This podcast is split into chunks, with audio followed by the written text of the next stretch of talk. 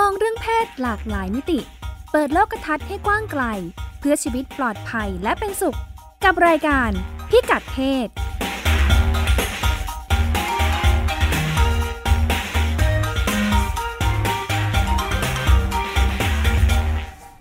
รายการพิกัดเพศต้อนรับคุณผู้ฟังเป็นประจำทุกสัปดาห์นะคะ โดยอ่ารายการของเราก็จะอาออนไลน์เป็นครั้งแรก เป็นประจำทุกวันจันทร์ตอน 8 ถึง 9นาฬิกาอ่าทาง w w w t h a i p b s r a d i o c o m นะคะ แล้วก็หลังจากนั้นอ่ารายการก็จะสามารถเปิดรับฟังย้อนหลังได้ทางเว็บไซต์ ตั้งแต่อาตอนล่าสุดย้อนหลังไปจนถึงทุกตอนที่ผ่านมานะคะ ซึ่งเราก็จัดพูดคุยกันมา สัก 2 ปีแล้ว ทุกอาทิตย์ก็มีอ่าประเด็นที่เกี่ยวข้องกับเรื่องเพศ พิกัดเพศของเรานะคะ มีหลากหลายพิกัดทั้งในประเทศต่างประเทศ แล้วก็ในหลากหลายแง่มุม ทั้งทางสุขภาพ วัฒนธรรมสังคมความคิดความเชื่อการศึกษามีทุกสิ่งอย่างเลย แล้วก็ดิฉันก็จะมีแขกรับเชิญมาพูดคุยกับคุณผู้ฟังเป็นประจำทุกสัปดาห์ด้วยเช่นกัน วันนี้คุยกับใครวันนี้อ่าคุยกับ อ่าโดยทั่วไปเนี่ยคนคนที่มาคุยก็อาจจะอยู่ในอ่าการทำงานในสาขาต่างๆ วันนี้ก็เช่นกันนี่แหละ วันนี้เราคุยกับคนทำสื่อคนทำสื่อกันบ้าง คุณกฤษดาสุภวัฒนากุล สวัสดีค่ะดิฉันอ่านถูกต้องนะคะ ถูกต้อง ถ้า ครับ ใถามกันว่าอ่านถูกต้องอ่าคุณกฤษดาหรือคุณตั้มนะคะ ครับ อ่าจากเว็บไซต์ประชาไทย ครับ อืมก็เป็นเว็บไซต์ที่มีเรื่องราวน่าสนใจในในหลากหลายฟิลข่าวเลยเนาะอ่าที่ชวนคุณคุณตั้มมาคุย เพราะว่าเรื่องที่เขียนไปล่าสุดน่าสนใจทีเดียว แล้วก็เป็นเรื่องที่ได้จากอ่าประสบการณ์การลงพื้นที่อ่าจังหวัดชายแดนภาคใต้ แต่ไม่ใช่เรื่องปัญหาความไม่สงบอย่างที่เราคุ้นเคยกันพอฟังว่าชายแดนใต้ปั๊บจะต้องเป็นแบบว่าเหตุการณ์ระเบิดใช่ไหมช่วงนี้ ครับ ฮอตเลยทีเดียว เรื่องที่อ่าคุณตั้มเขียนลงไปล่าสุดคือ Sex Worker จังหวัดชายแดนใต้ และกฎที่พวกเธอไม่ได้เขียน ครับ อ่าเรื่องชื่อนี้ อืม น่าสนใจทีเดียว เป็นแง่มุมที่เราอาจจะไม่ค่อยได้ยินได้ฟังกันบ่อยนักเนาะอ่านอกจากปัญหาเรื่องการก่อเหตุต่างๆ มักจะเป็นข่าวเหตุการณ์ เวลาเรานึกถึงอ่าเรื่องภาคใต้ โดยเฉพาะในช่วงหลายปี10 10กว่าปีที่ผ่านมานะคะ ครับ แง่มุมอื่นหายเกลี้ยง ใช่ครับ มีถูกพูดถึงน้อยมากอานอกจากเรื่องอาผู้หญิงเอ่อเอ๊ะเป็นผู้หญิงไหมใช่ว่าผู้หญิงไหมเธอ เธอที่เธอไม่ได้เขียนแปลว่าผู้หญิงนะ ผู้หญิง อ่า ครับ แล้วก็ก่อนหน้านี้อ่าคุณตั้มก็เคยอ่าเขียนถึงประเด็นเรื่องอาความหลากหลายทางเพศ LGBT ซึ่งปนเปี้ยนอยู่ในพื้นที่จังหวัดชายแดนภาคใต้ด้วยเหมือนกัน ใช่ครับ อ่ามีความต่อเนื่องน่าสนใจที่ ครับ จะชวนมาให้พูดคุยกันนะคะ ครับ อ่าเราว่ากันด้วยเรื่องล่าสุดกันก่อนอ่า ครับ เซ็กซ์วอร์เกอร์ที่เพิ่งอ่าเขียนลงไปเมื่อต้นเดือนนี้เอง อืม ที่มาที่ไปยังไงบ้างทำไมถึงได้สนใจประเด็นนี้ ประเด็นที่เหมือนไม่ค่อยมีใครสนใจอ่ะ ครับ คือ คือผมคิดว่าตลอด 15 ปีของของสถานการณ์ความไม่สงบ ค่ะ ในในสามจังหวัดชายแดนใต้อะครับ ค่ะ มันทำให้เสียงของผู้คนที่หลากหลายอะครับ ค่ะ มัมันหายไปเลย ค่ะ ถูกกลบด้วยเสียงปืนเสียงระเบิด เวลาเรา ค่ะ พูดเรื่องการเจรจาสันติภาพ ค่ะ มันก็จะอะไรล่ะ ดูเหมือนจะจำกัดวงอยู่แต่ อืมเราจะนึกถึงพี่ทหาร อ่าฝ่าย จะนึ ผู้ ก ก่อ ถึง การ ค่ะ เอ่อนักสันติวิธี ค่ะ เจ้าหน้าที่รัฐ ค่ะ แล้วก็ชาวบ้านที่ได้รับผลกระทบ ค่ะ แต่ว่าจริง ๆ แล้ว ค่ะ เอ่อคือผมคิดว่ามันมีโคกลุ่มคนที่หลากหลายกว่านั้น แล้ว ค่ะ แม้ในคนคนเดียวกันก็มีความ อืม มีอัตลักษณ์ของตัวเองที่หลากหลาย ค่ะ ผมก็เลยคิดว่ามันน่าจะเอาเสียงของคนกลุ่มนี้ ค่ะ ขึ้นมาให้ให้คนได้ได้รับรู้ว่าพวกเขามีตัวตนอยู่อะครับ ค่ะ ไม่ว่าจะเป็นอย่างเช่นชาวชาวคริสต์ในพื้นที่ ค่ะ กลุ่มคนที่มีความหลากหลายทางเพศ หรือแม้แต่ ค่ะ เซ็กเวอร์เกอร์และ อื อ มื่ นๆนะครับ ซึ่งมัน ค่ะ ยังมีอีกหลากหลายไม่ว่าจะเป็น ค่ะ เช่นผู้ติดเชื้อหรืออ ม ผู้ใช้ยาเป็นต้นครับ ค่ะ ค่ะอาพอเริ่มต้นความสนใจแบบนี้แล้วเนอะเราเลือกกลุ่มยังไง จริง ๆ ก็มีกลุ่มหลากหลายอย่างที่ว่าอ่าทำไมถึงเจาะจงที่คนทำงานบริการ เอ่อคือผมคิดว่าอย่างที่เมื่อกี้บอกไปครับ ค่ะ ก็คือ คนคนหนึ่งมันมีอัตลักษณ์ได้ ค่ะ หลากหลาย ค่ะ แล้วก็ถ้าลองสังเกตดูอะครับ ตลอด 15 ปีที่ที่มันมีสถานการณ์ความไม่สงบเนี่ยเอ่อ อัตลักษณ์ทางศาสนาหรือความเป็นอิสลามความเป็นมุสลิมเนี่ยมันถูกถูกขับเน้น ค่ะ ให้ให้มีความเด่นชัดมากขึ้น อืม เพื่อที่จะใช้เป็นเป็นเป็นเครื่องมือหนึ่งในการที่จะต่อสู้ต่อรองกับกับรัฐไทยใช่ไหมครับ ดังนั้นเมื่อมันถูกมันมีความเคร่งครัดมาก ค่ะ ขึ้นเนี่ยผมคิดว่ามันก็น่าจะไปกระทบกับอัตลักษณ์ที่หลากหลายของ ค่ะ ของคนที่นั่น อือหือ เพราะ ค่ ผมคิดว่าชาวมุสลิมเองก็ไม่ได้มี ค่ะ แค่อัตลักษณ์เดียวใช่ไหมครับ ค่ะ ก็จะมีความเป็น ก็จะมีความหลากหลายทางเพศ ค่ะ ความอัตลักษณ์ทางอาชีพ ค่ะ อัตลักษณ์ทางเอ่อ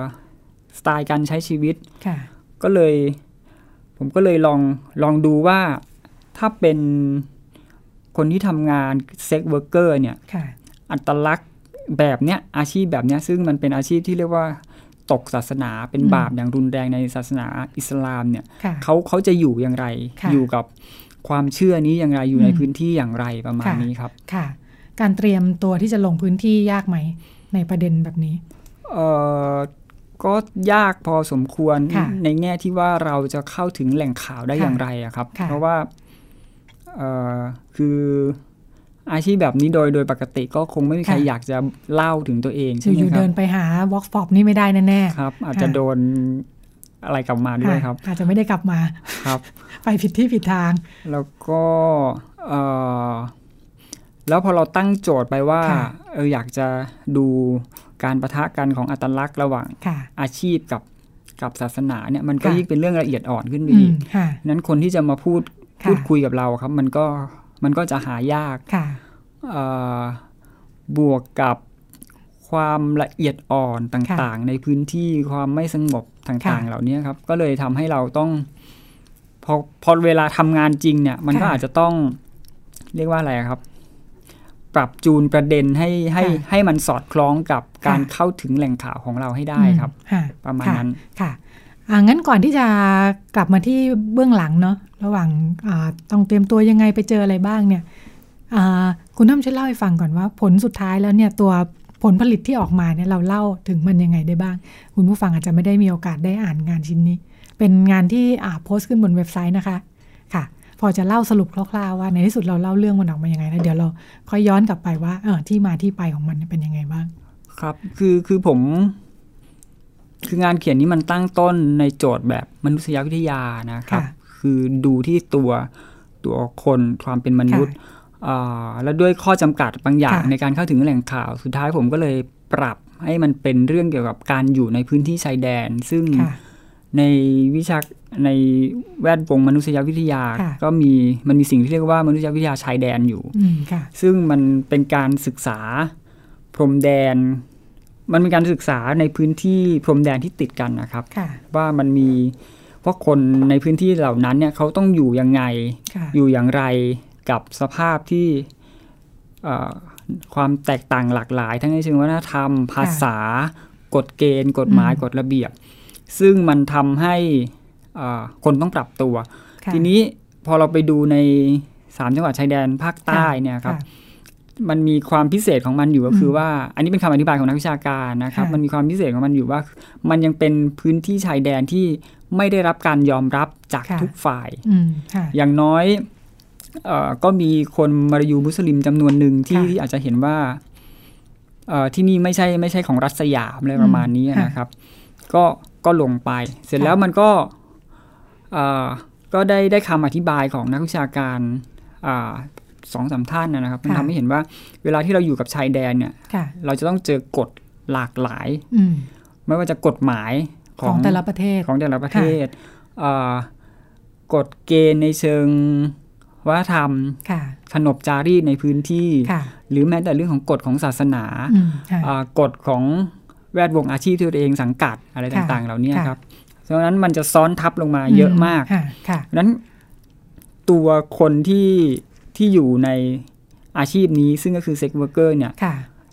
ต้องอยู่กับกฎต่างๆ ที่เธอ ค่ะ ที่พวกเขาไม่ได้เขียน ค่ะ เขาต้องอยู่ ค่ะ ให้ได้ประมาณนี้ครับ ค่ะเอ้ยเขามีการข้ามไปข้ามมาไหมพอพูดพูดถึงชายแดนแล้วทำให้คนต้องปรับตัว แล้วก็ความต่างของแต่ละรัฐเนอะ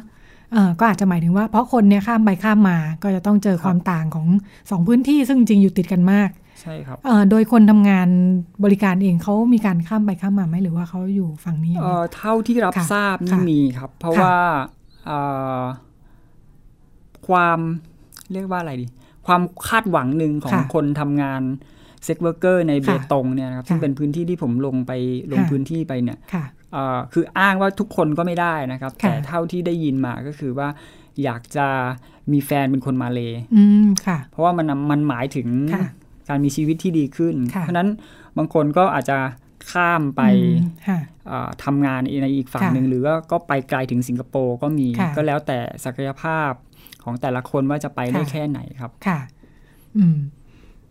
แล้วเรื่องตกลงเรื่องที่เราเล่าเรานำเสนอแง่มุมออกมายังไงบ้าง โอเคครับ ในชิ้นงาน ก็คือผมเริ่มจากเบตงใช่ไหมครับ เพราะ ค่ะ ว่าเป็นเป็นพื้นที่ท่องเที่ยวที่ที่เอ่อคนจีนแล้วก็คนเชื้อสายอินเดียในมาเลเนี่ยเข้ามาเที่ยวเยอะ อืม ก็ลงไปดูว่าคนทำงานเซ็กเวิร์กเกอร์เนี่ยเขาเขามันมีกฎอะไรบ้างที่เขาต้อง ค่ะ ต้องรับรู้ อืม ก็อย่างเช่นว่าเอ่อคนที่อยู่บ้านบุ๊กนะครับเขาเรียกในภาษาที่นั่นเขาเรียกว่าบ้าน ค่ะ บุ๊กถ้าในภาษาที่เรารู้เข้าใจกันก็คือ ค่ะ ซ่องเนี่ย ค่ะ ก็จะมีกฎระเบียบอีกแบบหนึ่ง ค่ะ ที่จะคอยดูแล อืม เอ่อพนักงานบริการของตัวเอง ค่ะ ในขณะที่คาราโอเกะผับบาร์ก็จะเป็นอีกแบบหนึ่ง อืม เอ่อเช่นนะครับตัวอย่างคนทำงานเซ็กเวอร์เกอร์ที่อยู่ในบ้านบุ๊กเนี่ย ในเบื้องต้นคือไม่มี ค่ะ สิทธิ์เลือกแขก อืม ค่ะ แขกเอ่อมาชี้ยังไงต้อง ค่ะ ไปกับเขา ค่ะ แล้วกลุ่มนี้จะพนักงานในบ้านบุ๊กเนี่ยจะไม่รับแขกคนไทย อืม ค่ะ ส่วนถ้าเป็นในร้านคาราโอเกะผับบาร์ ค่ะ มีสิทธิ์เลือกได้ครับ ค่ะ เพราะว่า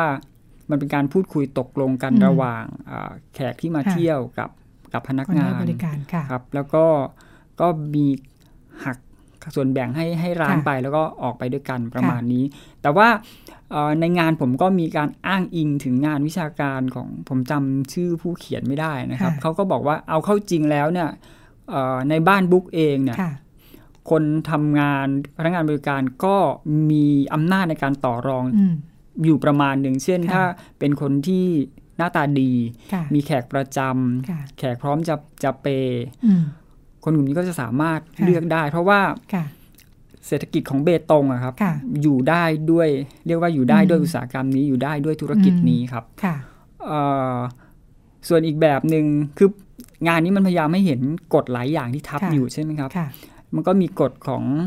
ของเรียกว่า คือภาษาในพื้นที่เรียกว่าโม ค่ะ ย่อมาจากโมเดลลิ่ง ค่ะ ก็คือคนที่เขาเอ่อจะเรียกว่าเป็นเป็นในหน้าก็ได้นะครับ ค่ะ ในหน้าที่คอยส่งเอ่อเด็กหรือคนทำงานของเขาไปไปทำงานต่างๆ ซึ่ง ค่ะ ซึ่งโมที่ผมคุยเนี่ยครับเขาเขาบอกว่าเขาไม่ได้ยุ่งเกี่ยวกับงานขายบริการ ค่ะ เขาก็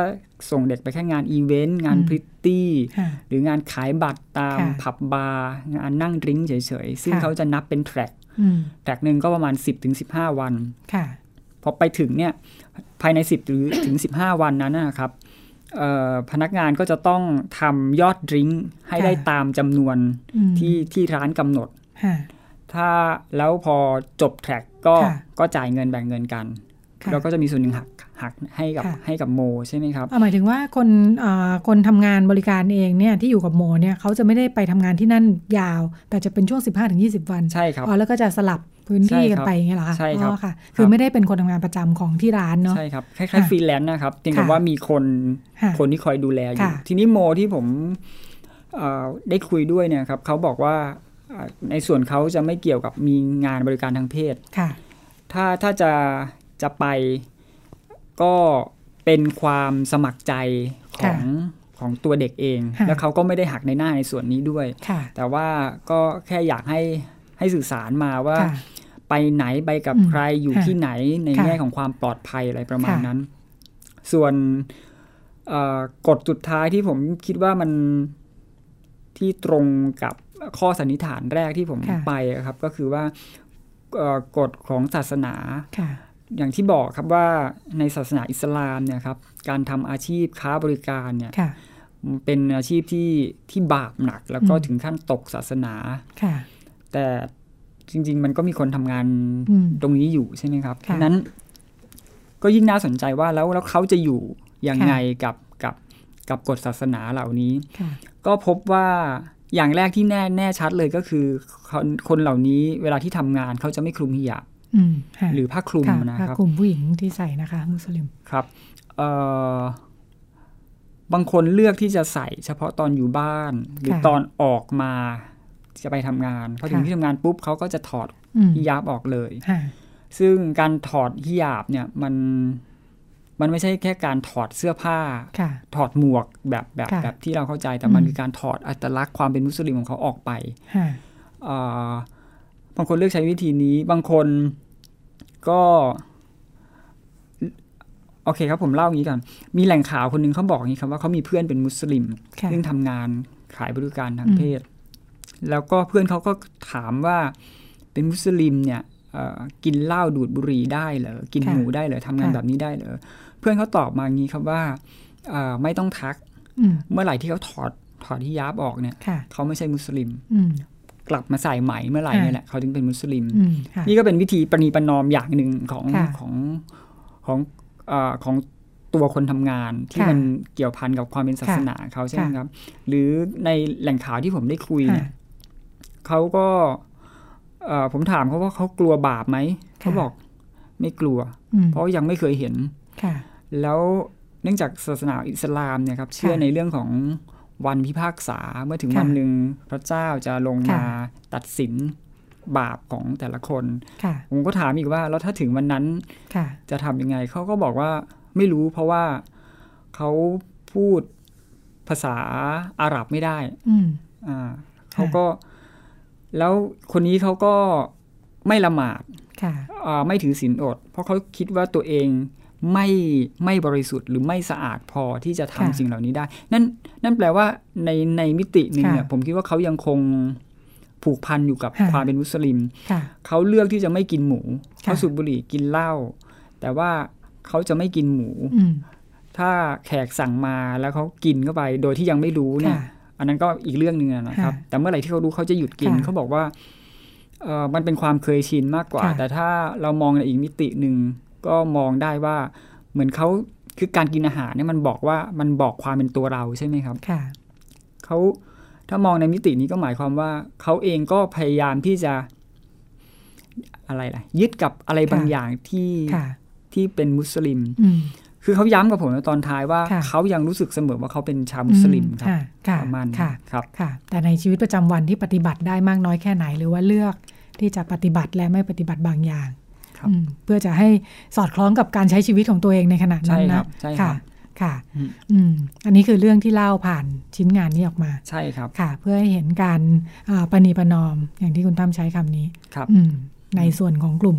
อ่าคนที่ทำงานบริการ ใช่ครับใช่ ค่ะ ครับ ค่ะ อ่า คราวนี้กลับไปที่เบื้องหลังว่ามันยากลำบากขนาดไหนกว่าเราจะไปเข้าถึงได้นั่งคุยกับเขาได้เนี่ย เอ่อ ในเมื่อไม่สามารถจะเดินไปหาแหล่งข่าวได้ตามท้องถนนเนาะ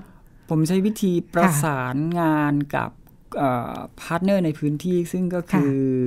เอ่อเอ่ยชื่อได้ใช่ไหมพี่ ค่ะ พี่ปิวซึ่งเขา ค่ะ ทำงานเอ่อที่ที่เรียกว่าเครือข่ายใต้ใต้ม่านหมอกกลุ่มใต้ม่านหมอกทำงานกับเอ่อผู้ติดเชื้อ HIV เป็นหลักอะนะครับ ค่ะ แต่ว่าแน่นอนว่าการทำงานแบบนี้มันต้องเชื่อมโยงกับคนที่ทำงานเซ็กเวอร์เกอร์ ค่ะ ผมลืมบอกไปว่า ค่ะ พี่เขาทำงานอยู่ในพื้นที่เบตง ค่ะ และเบตงเป็นเป็นเมืองท่องเที่ยว อืม อันนั้นมันก็เขาจะ ค่ะ ต้องรู้ ค่ะ แหละรู้จักแหล่งข่าวนี้ ค่ะ ก็เลยให้เขาช่วยหาให้ ค่ะ แต่ว่าพอถึงเวลาจริง ๆ เนี่ยครับ มันก็อาจจะแบบไม่ได้ไม่ได้อย่างที่เราต้องการไป ค่ะ ซะทั้งหมด เพราะว่า ค่ะ เราคุยในเรื่องที่มันละเอียดอ่อนมาก ค่ะ อย่างที่บอกว่าตั้งโจทย์ไปว่าอยากคุยกับเซ็กซ์เวิร์กเกอร์เซ็กซ์เวิร์กเกอร์ที่อยู่ในอ่าศาสนาอิสลาม ใช่ครับ ค่ะ ก็เลยอาจจะอ่าได้ข้อมูลจาก ค่ะ คนกลุ่มนี้ไม่มากพอ ค่ะ เอ่อแล้วก็พอตอนลงไปยะลาเนี่ย ก็เจอปัญหาทำนองนี้อีกเหมือนกัน ก็เลยต้องอาจต้องก็เลยใช้ลองสอบถามไปที่แหล่งข่าวอีกอีกแหล่งหนึ่ง ค่ะ ซึ่งเขาก็พยายามที่จะติดต่อประสานงาน ค่ะ ให้แต่ก็เอ่อไม่ได้ครับ ไม่ ค่ะ มีไม่มีใครที่อยากจะพูด ในพื้นที่ยะลา ใช่ครับ ค่ะ คือโมที่ผมคุยเนี่ยครับ ค่ะ เขาแนะนำว่าถ้าอยากจะได้คุยจริง ๆ เนี่ย ให้ให้ให้ผมไป อะไรอ่ะ เรียกว่าทำตัวเป็นนักเที่ยว อืมค่ะค่ะ ไปถึงเองเลยแล้วก็ ค่ะ แบบ ค่ะ เปจ่ายอะไรทุก ค่ะ อย่าง แล้วก็ ค่ะ ลองค่อยๆคุยดู ค่ะ ซึ่งหนึ่งผมไม่มีเวลาขนาดนั้นแล้ว ค่ะ ตอนนั้น แล้ว ค่ะ ก็มันก็งบในการที่จะทำอะไร ค่ะ แบบนี้มันก็มีจำกัดด้วย ค่ะ นะครับ ก็เลยสุดท้ายแล้วพอเราเราผมคิดว่าข้อมูลมันอาจจะไม่เพียงพอที่จะ ค่ะ มาบอกได้ว่าเอ่อผู้หญิงที่เป็นมุสลิม ค่ะ ที่เข้ามาทำงานแบบนี้ ค่ะค่ะ เอ่อปรับตัวอะไรอย่างไรใช่ไหม ค่ะ ครับและอีกอย่างก็คือต้องก็ต้องพูดว่าไม่ใช่แค่ผู้หญิงมุสลิมหรอก ค่ะ มันก็มีทุกศาสนาแหละที่ ค่ะ ที่เขาทำงานแบบนี้ ค่ะ ผมก็เลยพยายามที่จะปรับจูนประเด็นให้เป็น ค่ะ เรื่องเกี่ยวกับเอ่อชายแดนซะ ค่ะ ที่มันอยู่กับกฎอะไรหลาย ๆ ค่ะ อย่าง เพื่อทำให้เห็นว่าเอ่ออย่างที่เรียนไปอะครับ ค่ะ เพื่อทำให้เห็นว่ามันมีทั้งกฎหมายบ้านเมือง ค่ะ กฎที่มันถูกฟอร์มขึ้นเอง อืม จาก ค่ะ คนในอาชีพคนใน ค่ะ พื้นที่ แล้วมันยังมีกฎของศาสนากฎยิบย่อย ค่ะ ต่าง ๆ อะไรต่าง ๆ เพื่อ ค่ะ ที่จะให้ให้เขาอยู่ได้ครับ อืมค่ะค่ะ ครับ ในที่สุดก็เลยใช้วิธีให้ทางคุณโมที่ว่าเนี่ยแนะนำแหล่ง ใช่ ข้อมูลให้ ครับใช่ครับ ค่ะ แต่ว่าเขาก็ ผมก็บอกไปนะครับ ค่ะ ว่าอยากให้ช่วยแนะนำแหล่งข้อมูลแต่เขาเขาปฏิเสธ อ๋อค่ะ เขาบอกว่านั่นแหละครับเขาแนะนำให้ผมแบบ ค่ะ ไปเที่ยว ค่ะ ลองไปเที่ยวเลยตามร้านที่ที่ ค่ะ เด็กของเขาไปอยู่เขาก็ลอง อืม พูดคุย ค่ะ เอ่ออีกอย่างคือแล้วเขาก็ ตอนแรกก็ก็อยากจะขอเบอร์ติดต่อ แล้วเขาบอก ค่ะ เขาไม่กล้าให้อ๋เพราะ อ เขาต้อง ค่ะ คุยกับกับตุเอ่อลูกน้องกับเด็กเขาก่อน ค่ะ ประมาณนี้ครับ ค่ะ ค่ะ จริง ๆ แล้วคุณคุณโมเดลลิ่งนี่เขารู้ไหมว่าอ่าเด็กในสังกัดเขาเนี่ย แต่ละคนมายังไงไปยังไงถือศาสนาอะไร อาจจะไม่รู้เป็นไปได้ไหมว่าเขาไม่รู้ ผมไม่คิดอย่างนั้นนะครับ อืมะ คืออย่างอย่างน้อย ค่ะ เพราะจากที่พูดคุยอะครับ ค่ะ เขาบอกว่าเขารู้ว่าน้องบางคนเป็นเป็น ค่ะ มุสลิม อืม นั่นแปลว่าอย่างน้อยเขาต้องรู้ว่า ค่ะ อ่าใครนับถือศาสนา อืม อะไร ค่ะ ใช่ไหมครับเอ่อเขายังคุยกับผมเลย ค่ะ ว่า คือเขามีเด็กที่เขาทำงานด้วยบางคนก็เป็น ค่ะ มุสลิมที่แบบเวลาอยู่บ้านเนี่ยจะ ค่ะ เคร่งครัดมาก ค่ะ แต่ก็มาทำงานอย่างนี้เขาก็เขาก็ตั้งคำถามกับผม ค่ะ เหมือนกันว่า ค่ะ เอาทำไมเคร่งแล้วจึง ค่ะ จึงอ่าจึงมาทำงานแบบนี้ล่ะ ค่ะ ค่ะ ครับ ค่ะอ่าของของโมเดลลิ่งนี่หมายถึงว่าเด็ก ๆ อยู่กับเขาเลยไหม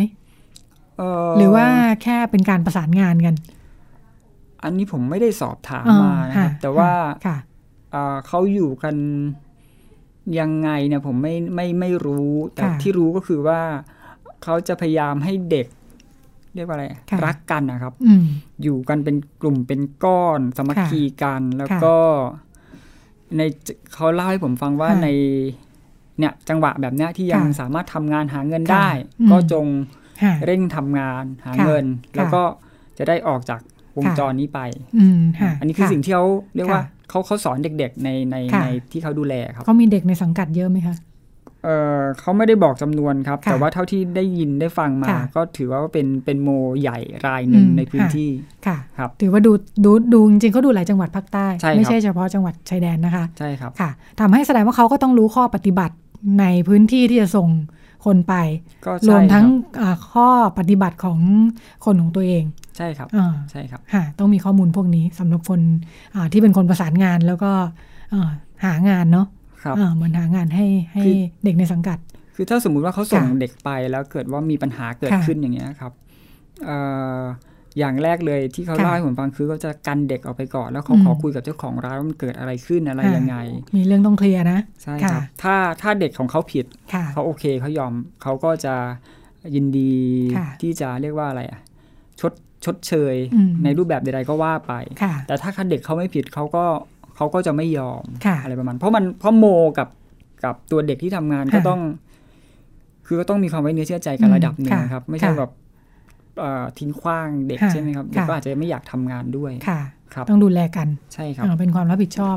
โมนี่ก็ต้องรับผิดชอบกับทั้งลูกค้าแล้วก็กับเด็กในสังกัดของตัวเอง ใช่ครับ เฉพาะลูกค้าที่ในร้านนะครับ ค่ะ ถ้าออกไป อืม ถ้าลูกค้ากับเด็กของเขา ค่ะ เนี่ย คือโมคนนี้บอกว่าเขาไม่ ค่ะ อย่างที่บอกเขาไม่ไม่ยุ่งกับเรื่องการค้าบริการ ค่ะ ถ้าเด็ก ค่ะ กับลูกค้าจะออกไปเองเนี่ย ค่ะ ก็แค่บอกว่าอยู่ไหนแค่นั้นเขาเขาก็ ค่ะ จะพยายามรับผิดชอบ ค่ะ ให้ได้ประมาณนั้น ค่ะ เอ่อทีนี้แต่ถ้าเอ่อข้องเกี่ยวกับเจ้าหน้าที่ ค่ะ เขาก็จะเขาบอกว่าเอ่อในในในด้านหนึ่งเนี่ย ค่ะ ความเป็นเจ้าหน้าที่ก็ก็เป็นข้ออ่อน เพราะว่า อืม จะเป็นข่าวได้ง่าย ค่ะ นั้นคนกลุ่มนี้ก็ก็จะพยายามที่จะ ค่ะ ไม่ไม่ทำอะไรให้เกิด อืม ให้เกิดเรื่องเกิดราวขึ้น ค่ะ ครับ ะค่ะ ประมาณ อื นั้ ม น ก็เป็นวิธีการทำงานของอาส่วนงานที่เราใช้เป็นทางผ่านไปถึงแหล่งข่าวเนาะ ครับ ค่ะ แล้วในที่สุดคุณตั้มได้แหล่งข่าวยังไงเนี่ย เอ่อได้แหล่งข่าวจากเอ่อกลุ่มใต้ม่านหมอกครับ ค่ะ ก็ก็หาหาแหล่งข่าวมาให้ได้ได้คน ค่ะ หนึ่งก็ได้ ค่ะ พูดคุย ค่ะ ก็เป็นชาวมุสลิม ค่ะ เขามีเป็นคนนราธิวาสแต่ว่า ค่ะ เอ่อเขาบอกผมเองว่าเขาเป็นเด็กเกเรตั้ง ค่ะ แต่ตั้งแต่วัยรุ่นแล้วก็ อืม ไม่อยากเอ่อไม่อยากทำงานก็เลย ค่ะ หนีออกจากบ้านครับ อืมค่ะ แล้วก็ อายุสักเท่าไหร่คะเนี่ย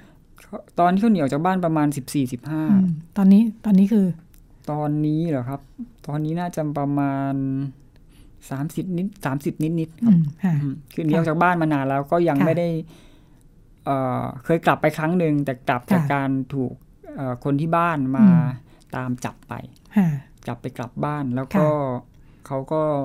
ถูกโกนหัวถูกล่ามโซ่ ค่ะ อะไรประมาณนั้น อืค่ะ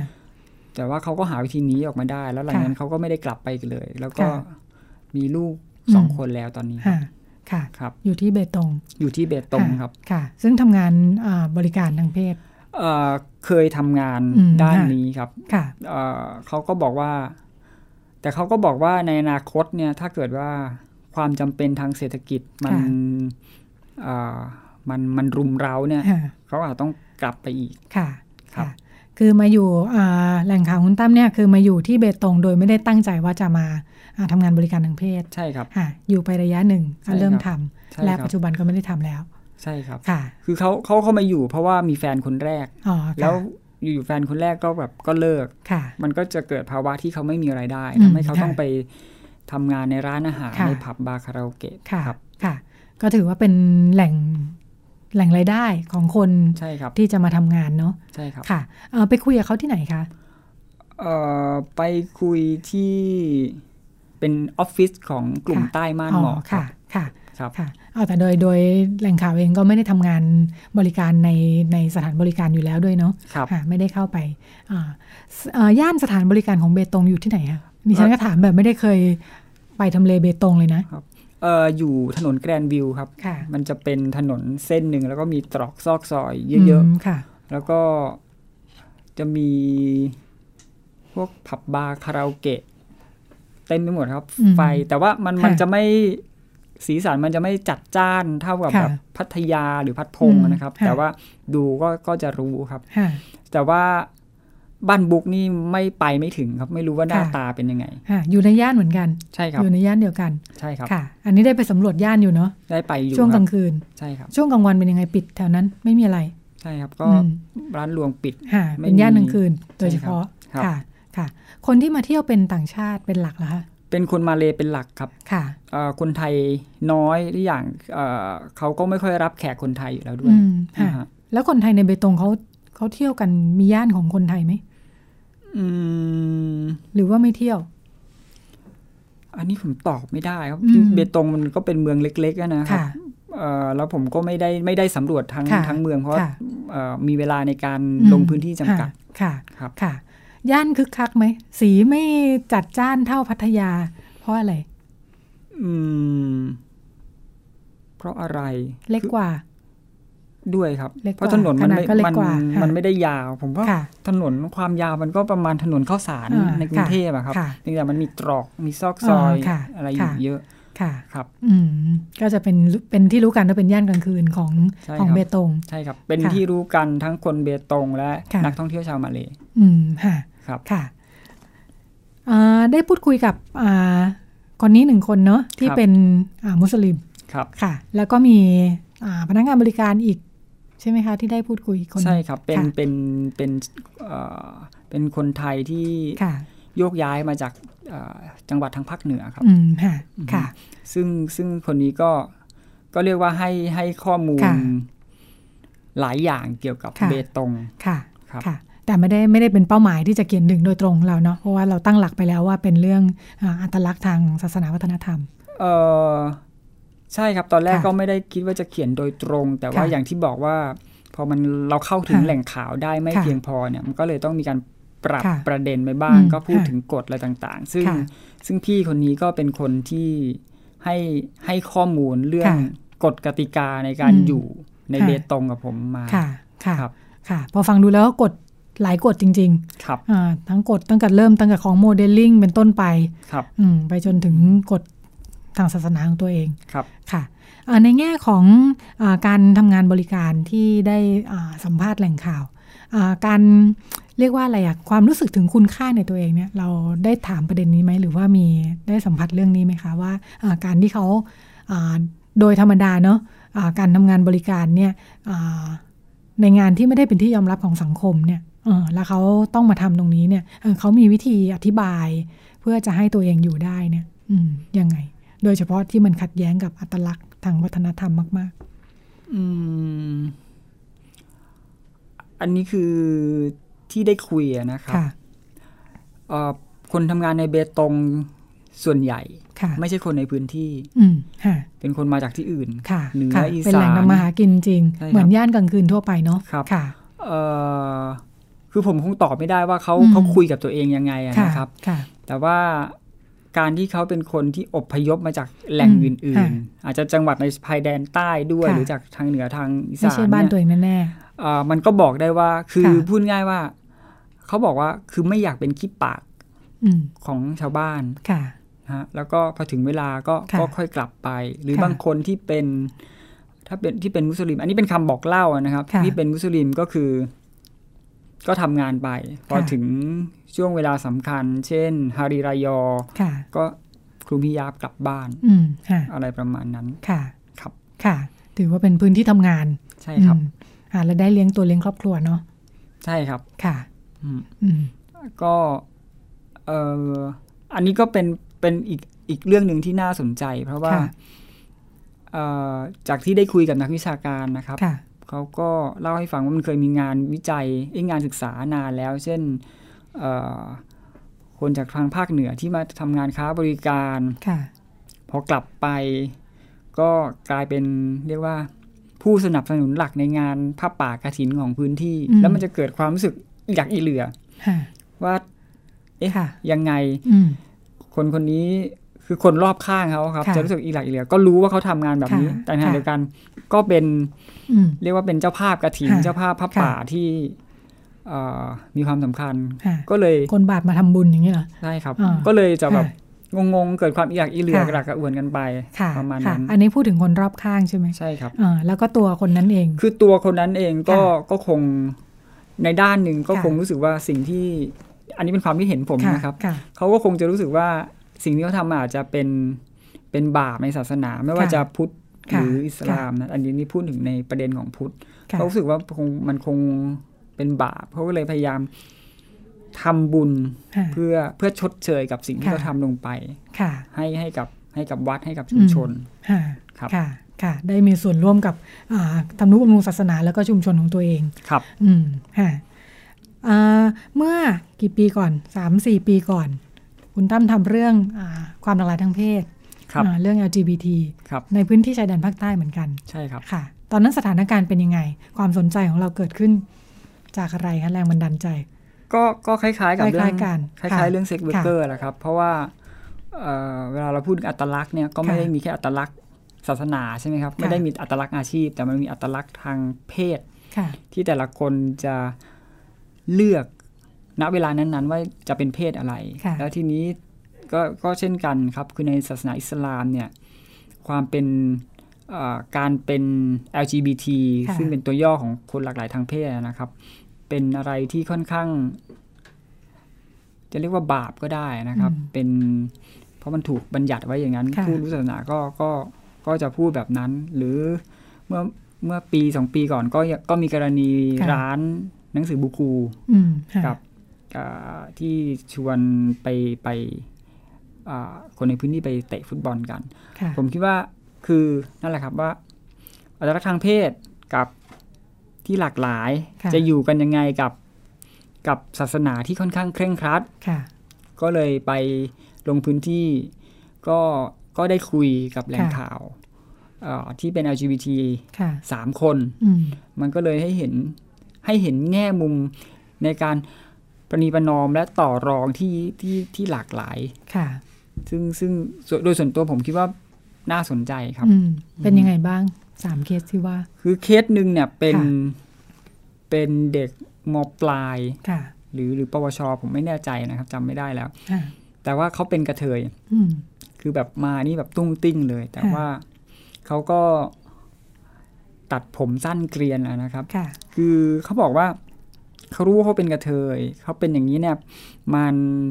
เป็นบาปอยู่แล้ว ค่ะ เพราะฉะนั้นเขาจะมีลิมิตในการที่จะแสดงออก อืม เช่นจะไม่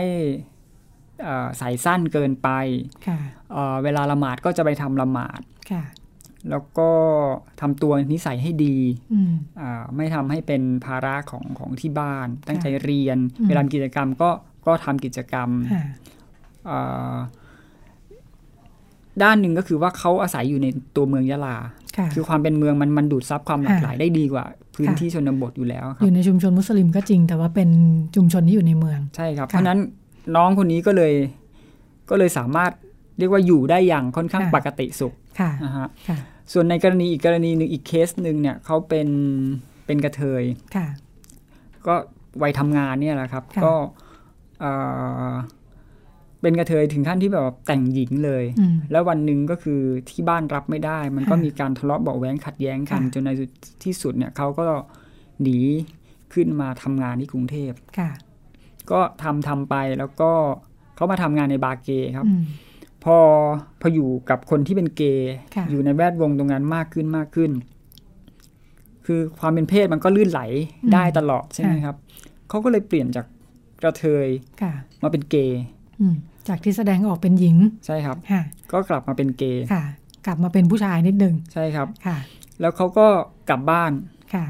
ปรากฏว่าที่บ้านเขายอมรับเขาได้ อืม มากกว่าการเป็นกระเทย เพราะว่า ค่ะ ความเป็นเกย์ยังมันมันยังมี เป็น รูป เรื่อง ลัก การษณ์ แสดงออกเนาะ ครับ มี ค่ะ รูปลักษณ์ของความเป็นชายอยู่ ค่ะ แล้วเขาก็มีแฟนเป็น ค่ะ ไทยพุทธก็ ซึ่ง เปิด เป็นผู้ชาย เป็นผู้ชายครับ แต่ที่บ้านยอมรับได้มากกว่า ที่บ้านก็ยอมรับได้ไหมเรื่องเรื่องคู่ของเขา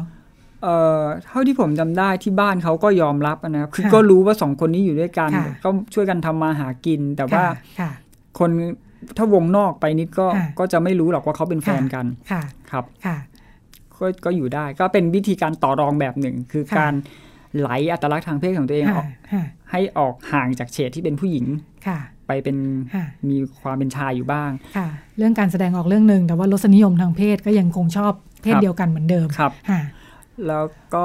เคสสุดท้ายนี่เป็น ค่ะ เป็นเป็นทอมอะนะครับเขาก็อยู่ที่บ้านที่บ้านไม่ยอมรับ มีการขัดแย้ง ค่ะ มีการทำร้ายร่างกาย อืม สิ่งที่เอ่อทอมคนนี้ทำก็คือไม่ประนีประนอม คือแตกหักเลยคือหนีออกจากบ้านแล้วก็เลือกที่จะไม่นับถือศาสนา แล้วก็ไม่นับถือพระเจ้าไปเลย อืม ก็มาใช้ชีวิตอยู่กรุงเทพทำงาน ค่ะ ค่ะ ครับ อ่าแต่ละเคสดูเหมือนได้ออกจากพื้นที่ของตัวเองมาแล้ว ครับ ในการใช้ เอ่อ ชีวิตปกติ เอ่อสองเคสแรก ค่ะ เคสเคสที่เป็นเด็กมปลายนี่ ค่ะ อยู่ยะลา อ่ ต คน ล นั้ อด นยังอยู่เวลา ยังอยู่ใน ครับ พื้นที่ ส่วนคนที่สองที่ว่าเป็นกระเทยแล้วมาเป็น ค่ะ เกย์คือ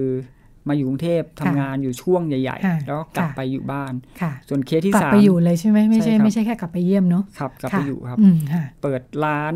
ค่ะ อะไรกับแฟนเลย อ๋อค่ะ ส่วนรายที่สามเคสที่ ค่ะ สามที่เป็นทอมที่เล่าไปเมื่อสักครู่อะครับ ก็ ค่ะ คืออันนี้ คนนี้ออกมา ห เลย จากบ้านเลยมาอยู่กรุงเทพเลยไม่กลับไปเลย ค่ะ ครับ ค่ะ ทั้งสองเรื่องมี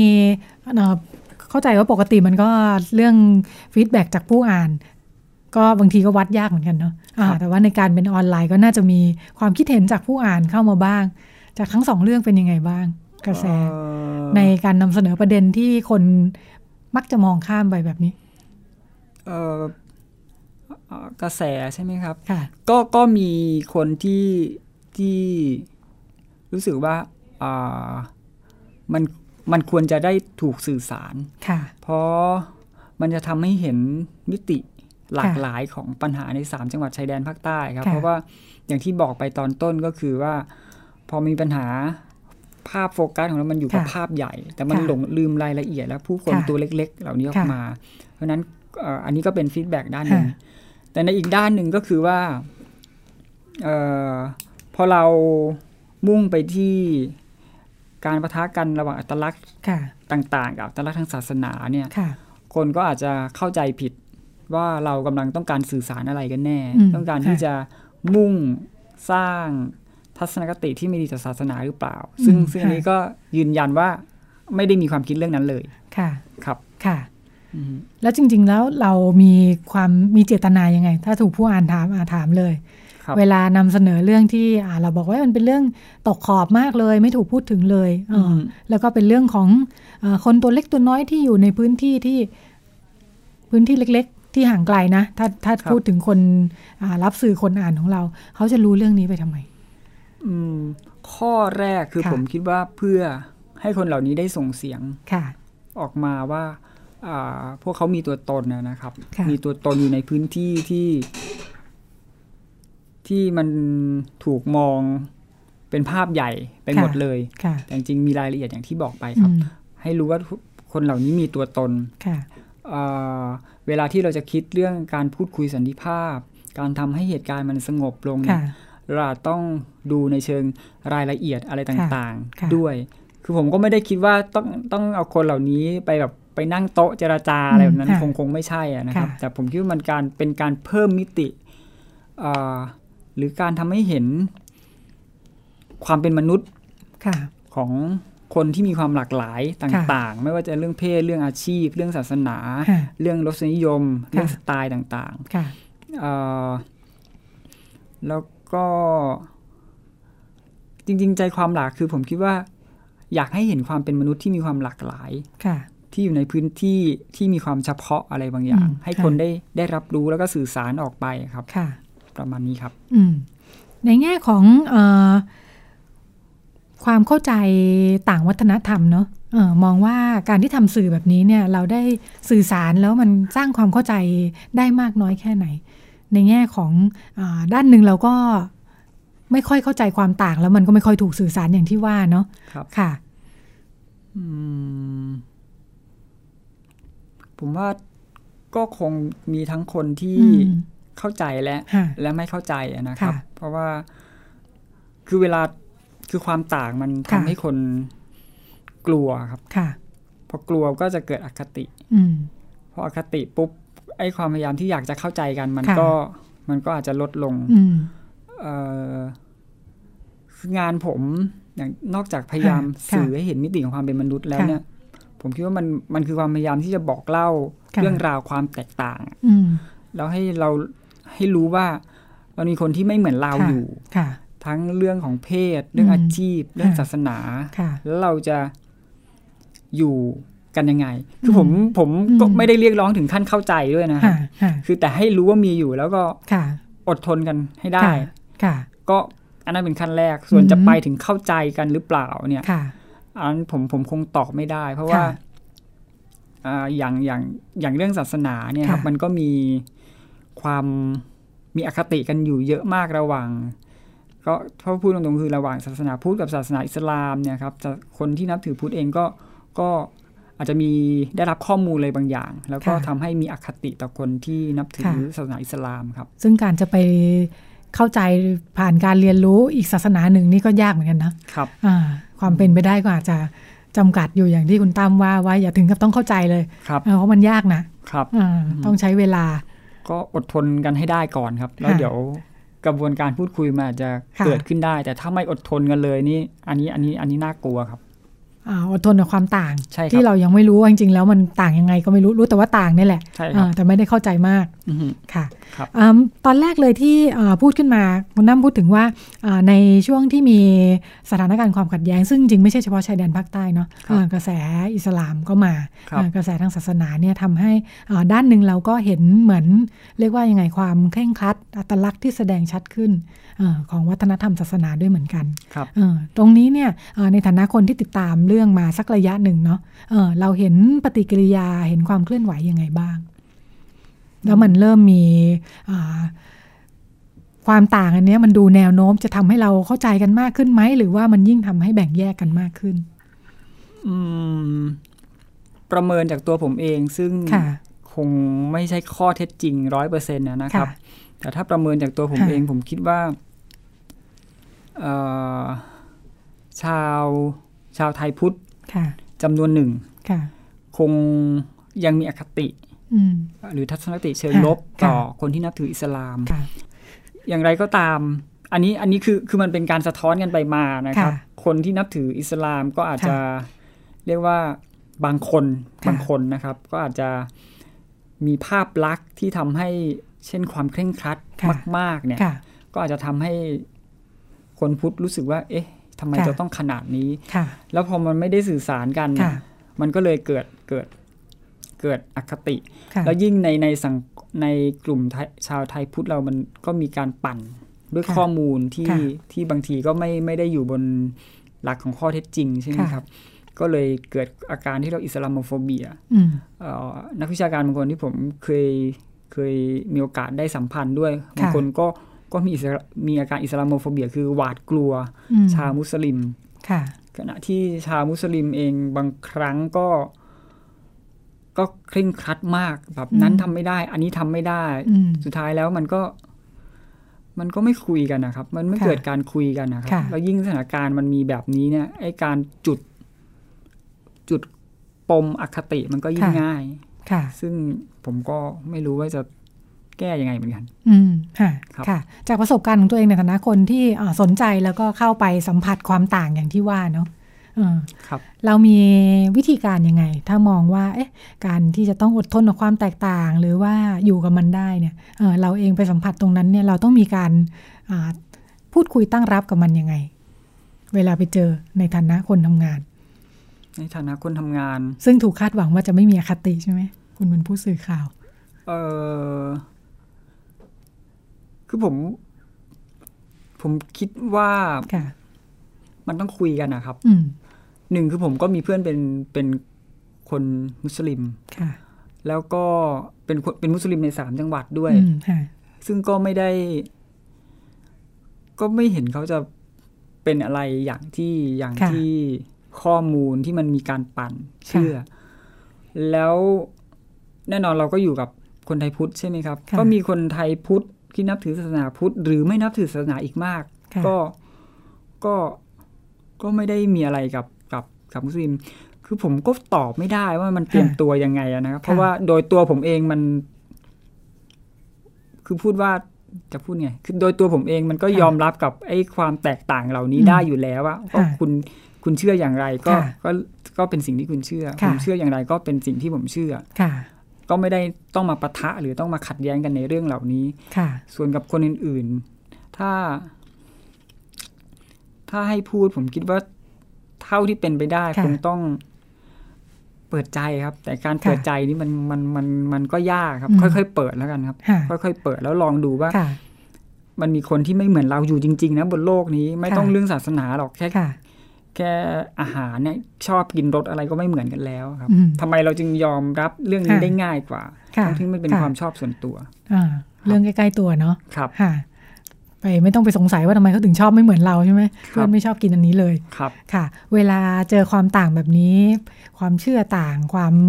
วัฒนธรรมที่ต่างเนี่ย ไม่เห็นด้วยสื่อสารกันได้ไหมทำยังไงถึงจะทำให้เกิดการแลกเปลี่ยนกันโดยที่ไม่วงแตกอะ ทำคำถามยาก เคยเจอประสบการณ์ที่ได้ลองไปปรับใช้ไหมคะ สมมุติว่าเจอความต่างที่เรารู้สึกว่าไม่เห็นด้วย มันจะเกิดการพูดคุยกันได้ยังไงบ้าง นอกจากฉันเชื่ออย่างนี้เธอเชื่ออย่างนั้น แล้วอยู่คนละฝั่งไปเลย อืมผมคือให้คิดเร็วๆ ตอนนี้ผม ค่ะ ผมนึกไม่ออกนะว่า ค่ะ ผมเคยเจอความเชื่ออะไร ค่ะ ที่มันแตกต่าง จนผมอยู่ร่วมไม่ได้ ค่ะ แต่ถ้าเอ่อผมคิดว่าอดทนก่อนครับ ค่ะ ความอดทน ผมว่าความอดทนเป็นเป็นสิ่งแรกๆเลย ค่ะ ที่ที่จะนำไปสู่ ค่ะ การอยู่กับความแตกต่าง อืม เพราะถ้าคุณไม่อดทนคือ ค่ะ ถ้าคุณไม่อดทนเลยบอกแต่ว่าเฮ้ยคุณต้องเข้าใจ ค่ะ ต้องเข้าใจนะผ ค่ะ มว่ามันเป็นไป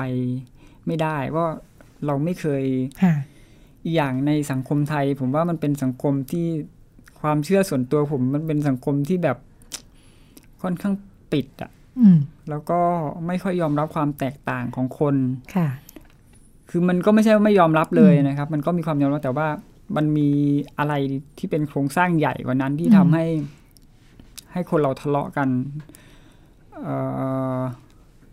เรามักจะคิดเหมือนเหมือนๆกันเหรอเราเข้าใจว่าเราคิดเหมือนเหมือนๆกัน ใช่ผมผมคิดว่าอย่างนั้นใน อืม ในหลายเรื่องนะครับ ค่ะ คิดคิดว่าคนนั้นก็ต้องคิดเหมือนเรา อ่า คนนั้นก็ต้องคิดเหมือนเราซึ่งมันเป็นไปไม่ได้อะครับ ค่ะ คือเอ่อบางทีผมก็หงุดหงิด อืม ที่ต้องเจอคนที่ ค่ะ คิดอะไรที่รู้สึกว่าไม่ไม่มีเหตุมีผลเลย ค่ะ แต่ก็เอ่อถ้าคุยได้ก็ ค่ะ คุย ค่ะ แต่ถ้าคุยไม่ได้ผมคิดว่าทางที่ออกที่ดีที่สุดก็คือ ผมก็จะอยู่เงียบๆก่อน อ่า เพราะว่าถ้าไปตอบต ค่ะ อบโต้เนี่ย มันอาจ ค่ะ ทำให้เรื่องมันบานปลาย อืม ครับ ค่ะค่ะวันนี้ฉันถามขึ้นมาจากความสนใจอาพอดีได้ไปอ่านบทความชิ้นหนึ่งแล้วก็เอ๊ะคิดว่าน่าสนใจแต่ว่าอ่า คิดว่าเขาไม่ได้คือมันเป็นแค่บทความทั่วไปนะเขาก็ไม่ได้อธิบายลึกมาก เป็นเอ่อเป็นประสบการณ์ของคนที่เขาไปเรียนด้านดีไซน์แฟชั่นหรืออะไรสักอย่างที่ต่างประเทศ แล้วก็พูดถึงขึ้นมาว่าอ่าในในคลาสที่เขาเรียนเนี่ยด้วยว่าคนมันมาจากหลากหลาย เชื้อชาติศาสนา หลายวัฒนธรรมหลายสังคมมากเนี่ย ครับ เอ่อแต่ว่าเอ่ออาจารย์ที่อยู่หน้าชั้นเนี่ยพยายามจะชวนจะนำชวนให้พูดคุยเอ่อซึ่งอ่าในการออกแบบในงานออกแบบทางแฟชั่นเนี่ยเขาอ่าพูดพูดประมาณว่าในงานที่ต้องการความสร้างสรรค์มากๆอ่ะอ่าในงานแฟชั่นมันมักจะก้าวข้ามเส้นของวัฒนธรรม ครับ อ่าเรามักจะเห็นงานผลงานแฟชั่นที่ออกมาแล้วดูเหมือนไม่เคารพวัฒนธรรมอื่นอะไรเงี้ย อืมฮึ อ่าแต่เขาก็บอกว่าในคลาสเนี่ยพยายามอาจารย์ก็พยายามชวนพูดคุยว่าอ่าให้แสดงความเห็น แล้วก็แลกเปลี่ยนกัน โดยวางเรื่องคุณค่าไว้ก่อน ครับ อ่า อืมฮึผมว่าอื มันก็เลยฟังดูยากเหมือนกันว่าแบบเอ้ยแล้วแล้วยังไงที่จะ